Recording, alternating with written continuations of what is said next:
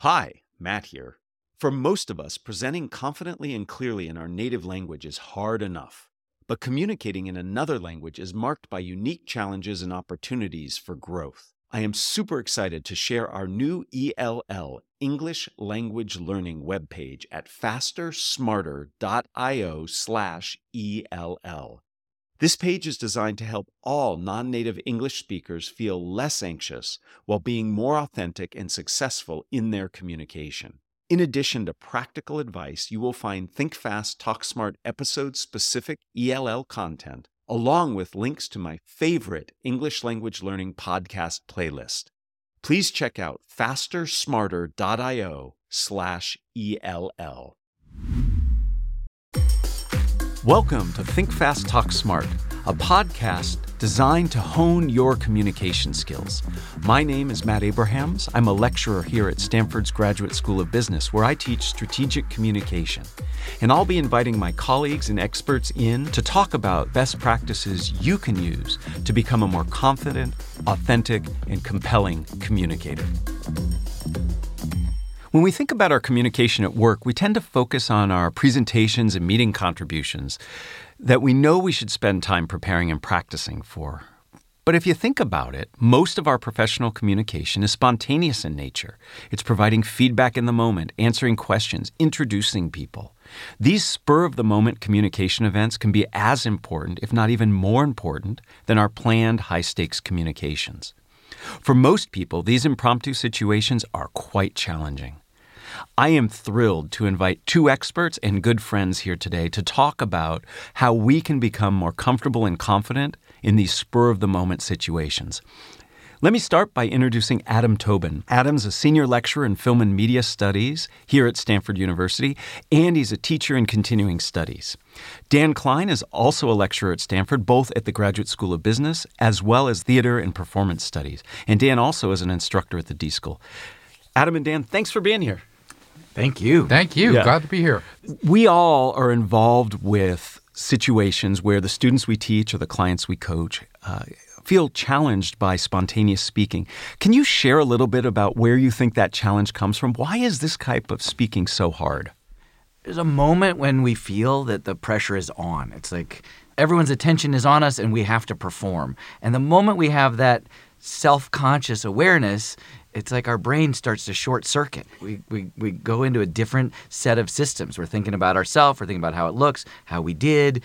Sometimes we see this in, in with improvisers specifically. There's another problem where if if the pressure's on and you think you did really well, that also short circuits your ability to be present and in the moment. And it's amazing people can shut down, mm-hmm. or sometimes people can talk too much. Yeah. Or they can get, you know, their voice can get high or their voice is low. It's like their mind body is running away from them. Yeah. It's doing everything except kind of what they need to do in the moment. But we are expert at that because for most of the time we're improvising. You know, nobody wakes up Yeah. and writes the script of the day and everyone else goes along Yeah. with that script. We're actually experts at improvising. It's just when we get put on the spot. And when Adam says we are experts, he doesn't mean me and Adam. He means like humanity. Like We are as- experts, Like human, we are experts. That's why we're You are. That's why you're But here. We just want to make sure. But everyone we all are experts. And we see this in, in, in lots of high stakes situations. I think of athletes who, who for years have been practicing what they do, but in that high stakes situation, that pitch, that putt, where all of a sudden they, they, they fail or they struggle because of that over awareness that, that you're talking about. You know, before we start getting into specific tips and, and tricks about how to manage in these situations, I really think a lot of what you guys teach has to do with mindset and approach. Would you guys like to talk about that, that approach that you take? one of my favorite stories is that when I first moved to the Bay Area before GPS, that's how ancient it was. I would go to San Francisco, and every time I would get lost, every single time. And it wasn't hmm. until the seventh or eighth time that I got lost and I looked up and I said, I don't know where I am, but I've been lost here before. Hmm. And if I just make a right and a right, I'll get back on the freeway and I know how to get home. And for me, that was a mindset shift. That hmm. was, I don't need to have all the answers. I need to be present enough to kind of find a way to solve the answers. You know, I need to be okay enough, comfortable enough being uncomfortable that I can plug in. And our mentor, Patricia Ryan Madson, who wrote this great book, Improv Wisdom, when I told her that story, she said, No, no, no, the, you've missed the point. The point is to get lost on purpose Yeah. and discover what you find. And for me, that was another mindset shift. I, I love that. I've, I've been trying to run a little bit more in my life. This is I probably started running after GPS, so um, and I find that it's really exciting to go out and try to get a little bit lost. Right. I was running near my house the other day in Oakland, and I, I was going to go the way I know to get home, and I thought, well, I'll just I'll just get a little bit lost. And I turned right, and literally half a block, they'd made a native plants park in between two streets. It was 10 yards away from where I was. And I had a walk in nature, completely transported. And I would have never had that if my mindset wasn't get a little bit lost. Yeah. Like take the slightly less traveled path. And in speaking, if you're present, if you go just a little bit someplace you hadn't gone before, it may feel terrifying at first, but you're only going to discover new things that way. That that I think is really the crux of, of what hinders a lot of people in these situations is is that ability to let go. There is such pressure to do it right. Yeah. The expectation is that I've got I've been asked to do this or I need to do this and I want to do it right. And I know in your experience and in a lot of the improvisation that you bring to the work you do, letting go of the getting it right is really important. So, can you share some ideas about how we get out of our own way? There's a wonderful saying that comes from the world of improv, and I'd love to hear your thoughts on this, but this notion of dare to be dull. And when I, I have the audacity to be in front of my MBA students and say, dare to be dull, and, and it sucks the air right out of the room because I immediately have to follow it up with why. And, and, and would one of you like to help articulate why daring to be dull is so liberating? It's exactly that. It's liberating because it takes the pressure off. We are so driven to be interesting. Uh, Our mentor, Patricia Ryan Madson, she had a mentor in improvisation. It's Keith Johnstone. So he's like our grand mentor. and he, Great, he old, said, wise. he said they, these like our fear of being seen as unoriginal is one of the most inhibiting fears that we carry and so the the idea of like dare to be dull or be obvious be obvious is the most powerful creative mantra that there is he said when you're trying to be original you sound like everyone else trying to be original but when you're obvious you're yourself and mm. that's what's genuine. And if the obvious thing you say is what everyone else was thinking, then they'll just think you're brilliant for saying it. And if your obvious thing is different, then that's actually genuinely original. Right. Right, and that obvious thing is is kind of your voice, right? Um, but it's also a it's also true. You're not putting on any kind Yeah. of fake version of yourself to try to impress people. You're actually dealing with what's going on, what's in your head, what your reaction to the thing is. There's another message that, that we got from Keith Johnstone and from Patricia that I've personally found really powerful, and I use it in my teaching all the time. And that is shoot for average and fail cheerfully. Mm-hmm. And when I tell students that, especially mm-hmm. here at Stanford, these high achieving students, I can tell that they don't really believe it. they laugh, they, they're sort of guarded, and they're still sort of holding themselves back. But over the course of 10 weeks of practicing doing this, of, of doing it with other people, of getting the, the experience of that playful support, being able to fail and have it still work out, I start to see the armor crack. I see them kind of emerge and show up as themselves, which is something that they'd been holding back. there's so much pressure to be outstanding and original and and you know break the paradigm and Yeah. the truth is that we can't actually get to those spaces if we're protecting ourselves mm-hmm. we need to allow ourselves to play and discover and be authentic I think those skills can be learned over time. You know, you can, as, as Dan said, the more you do it, the more you tap into something kind of true Yeah. instead of trying to wow everybody with Yeah. this false version. I really think this is critical to take the time to understand how much pressure we put on ourselves and how much judging we do of ourselves that gets in the way of us actually being able to do what it is we want to do. And that notion of reflecting on what happens if it doesn't go well, accepting the failure, really is liberating. We are certainly not saying that this is the only way to communicate. I, all of us agree. There are situations where we need to do what we traditionally do prepare, plan, the wording has to be right. But to have flex these other muscles and be able to, to have another approach so we can choose in certain situations to turn off the evaluation and the judging and act in another way. Well, in Patricia's book, in the opening, she says, you know, when I go to a surgeon, I certainly want a surgeon who is prepared and yeah. schooled up and knows what they're doing. But I also want, if something goes wrong, for them to be able to be present and yeah. improvise. You know, also I would like that surgeon to be able to talk to me about about what's going on. Yeah. I think if you get expert enough in your material, then that frees you up to be more connected, more conversational, because you know deep down, mm-hmm. I know this. Mm-hmm. Right. You know, sometimes we'll do an exercise where we'll have somebody tell the story of their name, just some story about their name, first name, middle name, last name, whatever, or tell a story about what they did this weekend.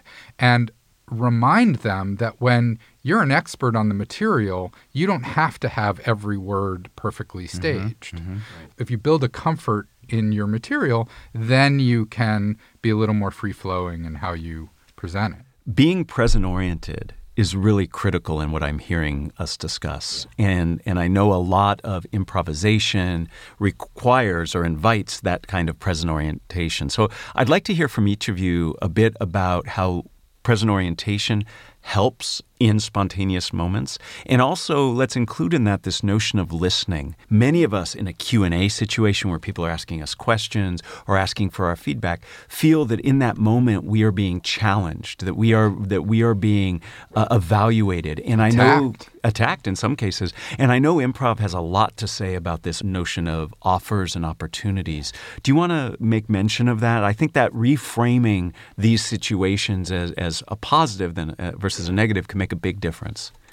Yeah, I mean, one of the improvisers' mantras is that there are always offers coming at us from all different directions and that we should notice those offers. So, an improviser goes on stage with absolutely nothing planned, and just the posture of their mm-hmm. partner coming on stage will say, ah, that person is just a little slumped or that person is a little proud. And I'll notice that and I'll treat it as an offer. And now I'll have a sense of what we're beginning to do on stage. Mm-hmm. So there are these offers everywhere. And our audiences, for sure, are giving us offers all the time. Yeah. When an in the moment when an audience member is challenging, when they ask a question that might have an aggressive tone to it, mm-hmm. something that might put you on the defensive, especially if you're not that confident about that specific area. One of the things that I learned as a facilitator, I was taught, and I've seen it happen over and over again, that person is the most engaged. That's what they're showing you. They are engaged oh, and great. they are the best opportunity. It's not a fight. You're not going to fight with them, but they're an opportunity. So take that energy, get delighted. Whenever something goes wrong on the improv stage, improvisers just get excited. They let they get their eyes light up and they go, "Oh, good! What can we do with this?" It's live. It's an opportunity. It's new information. I. Yeah. I am surprised that, that I'm the one that has to say this, but yes, and yeah, isn't that what it's all about? Yeah, yeah. right.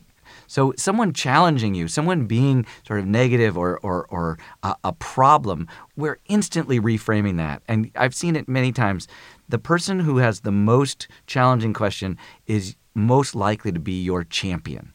They're the one who is going to be your biggest supporter when you work with them and are able to engage and turn around. The other thing I learned was when they ask a, question that has a lot of energy behind it, don't answer.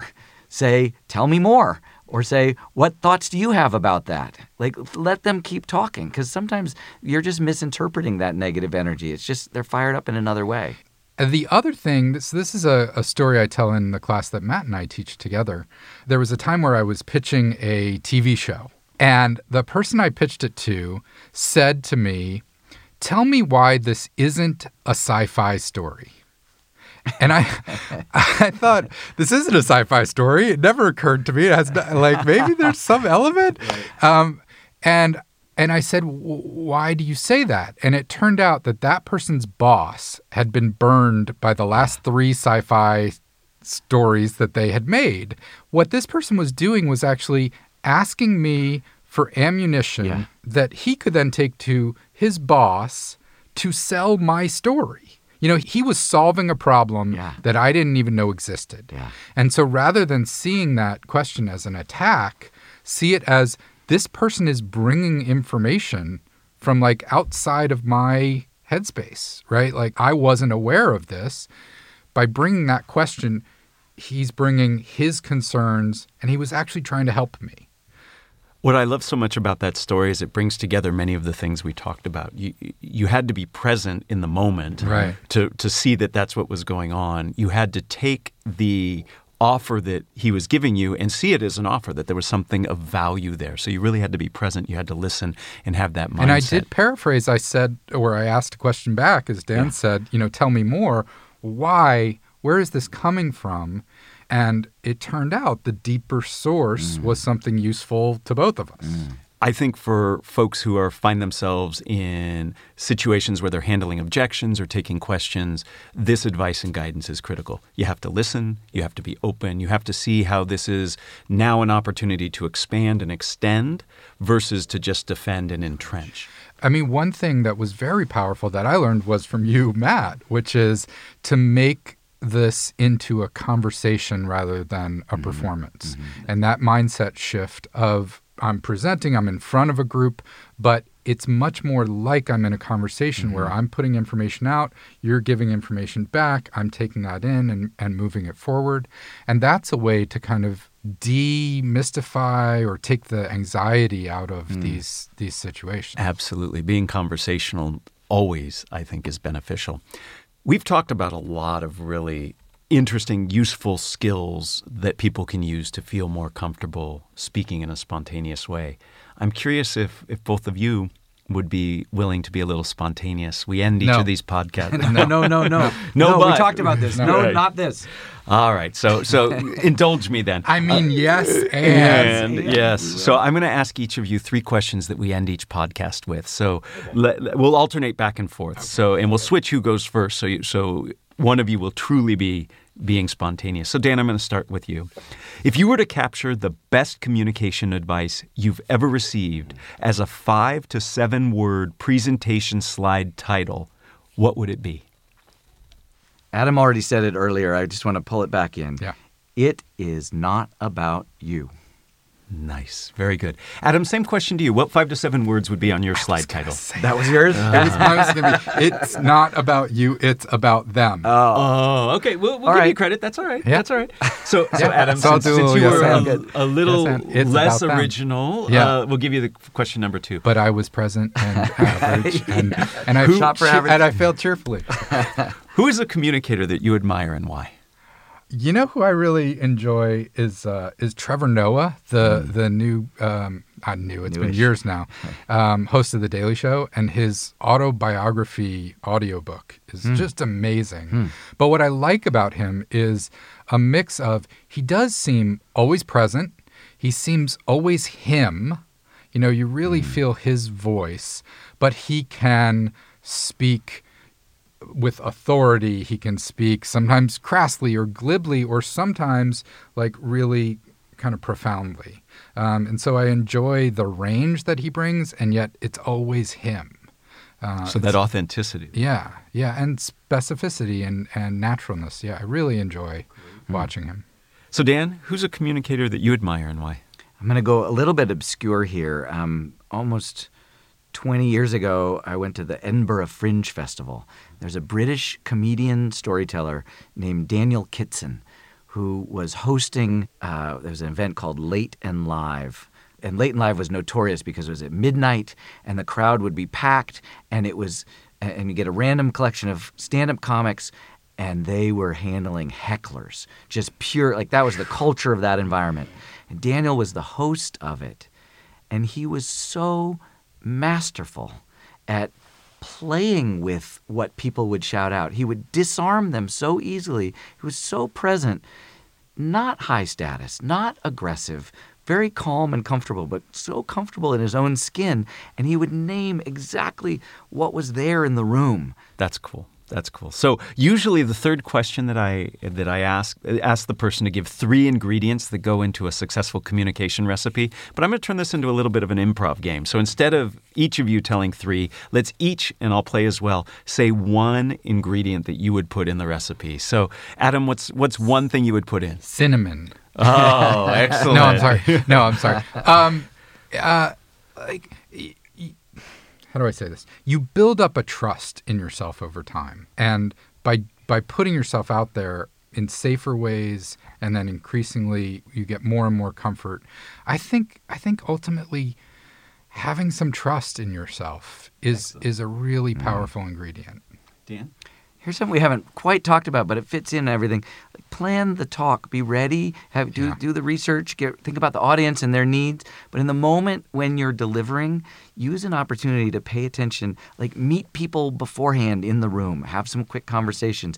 Listen to the speaker right before you, and use something from the room in your talk. You don't have to change everything you're going to do, but reference something that's come up on that day in that moment so that your talk is particular to that space in that in that instant so in time. I, I like it that, that this notion of trust yourself, be ready, and I would add to this: have fun. We put a lot of pressure on ourselves. I'll never forget when I went for my first martial arts black belt. Uh, somebody I trust and a mentor. Right before I went to do the test, he looked at me and said, "Have fun," and I was in total utter shock. How can this be fun? This is this is something that's going to be torturous. But taking that approach really made a big difference. I think those three ingredients would make for a wonderful spontaneous speaker.